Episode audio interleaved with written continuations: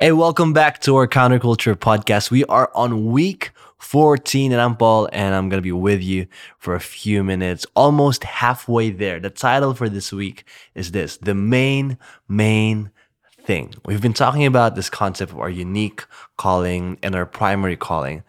And sometimes we can fall into the misconception that our calling is about what we're going to do in life, what our purpose is. But really, growing in our calling is about who we're becoming more than what we're doing. A lot of times, maybe we can feel like we're lost because we feel like we're not, we don't have direction. We feel like we're not sure if what we're doing is the right thing.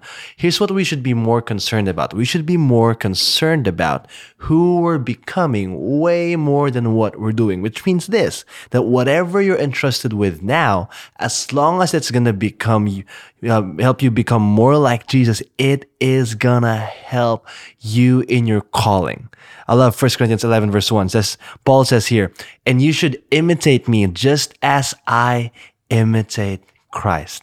That is what our calling is about. It's about us being transformed to become more and more like our Savior Jesus Christ. If you wanna, if you want a really practical verse, Galatians 5 verse 22 mentions how about mentions the fruit of the Holy Spirit, which is love, joy, peace, patience, kindness, goodness, faithfulness. And all of those traits are the fruit of the Holy Spirit can really become a great guideline for you if you're really growing in your call.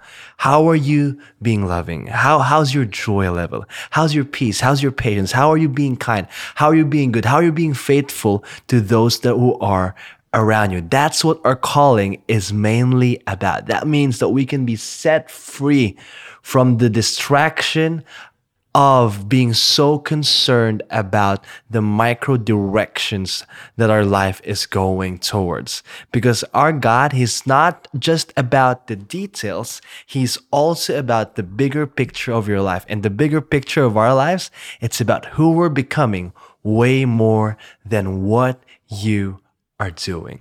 Think about the different roles and responsibilities that you have right now. Sometimes you might feel like, ah, I'm not sure if this is the right thing, but let me tell you this. If you're in a role, if you have a responsibility that God has entrusted to you, you can become more like Jesus to those around you in that role by just checking that same verse, Galatians 5, verse 22. Okay, how can I be more loving? How can I bring joy in this role? How can I bring peace? Or how can I have peace with this role? How can I be more patient? How can, be, how can I be kinder? How can I be better? How can I be more faithful with this role that God has entrusted to me? Our calling, it's more about, more, way more about who we're becoming than what we are doing.